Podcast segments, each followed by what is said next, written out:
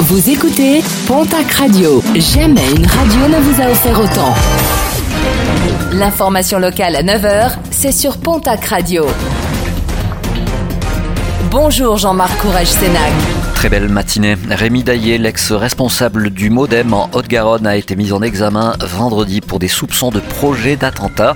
Figure des milieux complotistes de l'ultra-droite, il avait déjà été incarcéré dans l'affaire de l'enlèvement de la petite Mia dans les Vosges. L'affaire porte désormais sur des projets de coup d'État et d'autres actions violentes, ce qu'il conteste.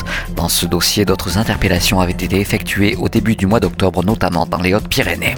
Pas moins de 500 personnes se sont retrouvées samedi sur le plateau pour demander la libération de Georges Ibrahim Abdallah, détenu à la centrale de Lannemezan, une détention politique pour les manifestants présents sur place et qui rappelle que le militant libanais va prochainement entamer sa 38e année de détention.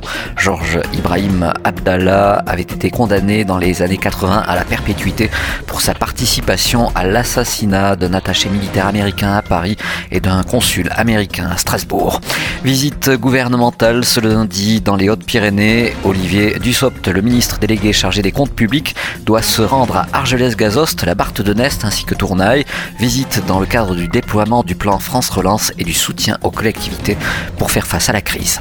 Les résultats sportifs de ce week-end, rugby, top 14, défaite de Poix Clermont 42 à 20, victoire de Biarritz-sur-Brive 37 à 9 et de Toulouse qui recevait Castres 41 à 0 en Pro D2. Les suites de la huitième journée, l'aviron bayonnais s'impose largement sur Aix-Provence Rugby 47 à 19 en national, large victoire de Dax et de Tarbes. Dax s'impose à domicile sur Bourgoin-Jallieu 41 à 9.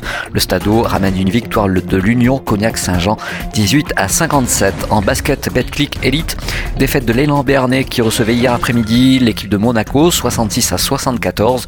En Ligue féminine, défaite du TGB à Landerneau 68 à 65 et de Basketland qui recevait l'Asvel 45 à 85. En football Ligue 2, à noter la défaite du Pau FC au Havre 1 but à 0, match nul du TFC au Paris FC 2 partout.